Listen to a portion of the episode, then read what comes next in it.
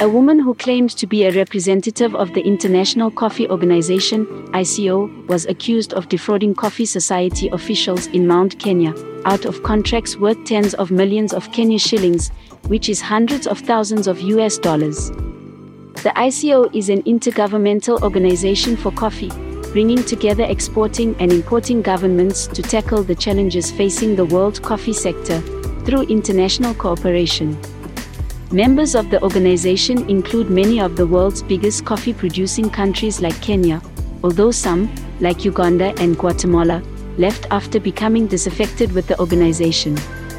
According to officials of societies in Tharakanithi, Caroline Karanja had allegedly tricked some of them into signing illegal contracts for rebuilding factories. Some suspected the contracts were fake when the officials demanded to sign the contracts with the financier and the coordinator refused. Karanja was arrested by authorities in Tharaka Nithi on the 15th of October.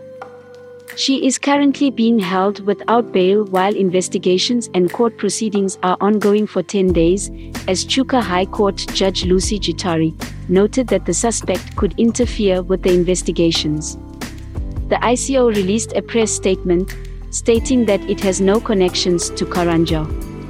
The ICO has no knowledge or any engagement whatsoever with Ms. Caroline Karanja and strongly condemns the actions of this individual.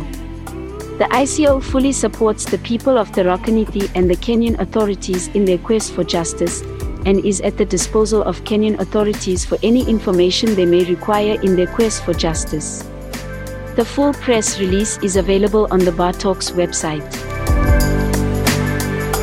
Indonesia's 2020 to 21 coffee production crop cycle is down by 1.3 to 1.6 million 60 kilogram bags of the expected output.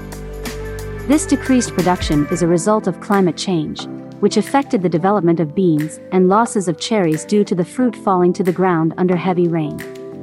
The harvest reached an estimate of 10.5 to 10.7 million bags, according to private traders and exporters in Indonesia, as well as the U.S. Department for Agriculture, USDA.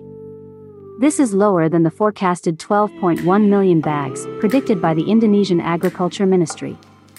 Due to weather problems, beans weren't able to fully develop and the cherry ripening stage was affected. Coffee cherries were lost to the heavy rains as fruits fell to the ground and cracked. An official from Indonesia's Coffee Exporters Association stated. At the beginning of the harvest, we had a lot of hope that this crop year, which now has been completed, would have produced a good output. But the rains were too heavy, and in many coffee regions, especially in Sumatra, the rains came in much above the normal levels and caused harm to the crop. The decline in coffee production in Indonesia due to climate change is expected to continue for the 2021 22 crop cycle. According to a USDA report released last May, the estimated harvest for the next crop is 10.63 million bags. Indonesia is the fourth largest coffee producing country in the world, and its low production harvest follows the same pattern of the first three growers Brazil, Vietnam, and Colombia, which harvests were also affected by climate change like irregular weather, extreme rain, and heat patterns. Even though local coffee consumption and exports will be higher for the new crop cycle, Indonesia's shortfall in production is worrisome. With the other major coffee producing regions also facing similar outcomes and international analysts forecasting the biggest deficit to the global supply and demand balance in the past five decades, a global coffee shortage might be upon us sooner than we might think. As part of Starbucks' plan to speed up the expansion in India, the company's joint venture in the country, Tata Starbucks, aims to open smaller stores and drive through outlets as they are faster to open and experiment with new ideas. The aim is to open 40 to 50 outlets this year. With the country slowly getting back to normal after the impacts of COVID 19, Tata Starbucks is taking advantage of the situation by heading straight on with their expansion plans.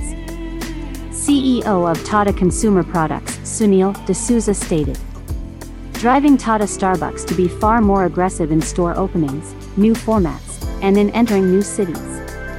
All we've got to figure out is how quickly we can scale. We have got a window of opportunity because the competition is on the back foot. Even though the demand in India is leaning more towards tea, the popularity of coffee brands like Starbucks is still very high. Currently, there are 233 outlets in the country and are in large format. The company is now venturing towards new concepts where outlets can be opened faster. D'Souza stated that it's an idea they are exploring since a drive through opened up in northern India last year. Uganda is now Italy's second largest coffee supplier, behind Brazil, but overtaking Vietnam in August for the first time. Uganda's coffee exports have increased to their highest level in three decades thanks to the espresso loving country approximately a third of total shipments, which rose by 21% to 6.5 million 60 kilograms bags in the year to end September, was sent to Italy. Uganda is Africa's biggest coffee exporter and the continent's second largest coffee bean producer. The country is planting millions of new trees recently in an attempt to increase annual output to 20 million bags by 2030. Since Brazil and Vietnam, two of the biggest coffee exporting countries, have had issues with shipping, as well as supply chain problems, European buyers are becoming more flexible and looking elsewhere to increase their uptake, which included growers in Uganda. Head of Agriculture Commodities Markets Analysis at Rabobank in London, Carlos Mera, stated Uganda has been a surprise over the past couple of years it's a successful case of production, expansion, and promotion.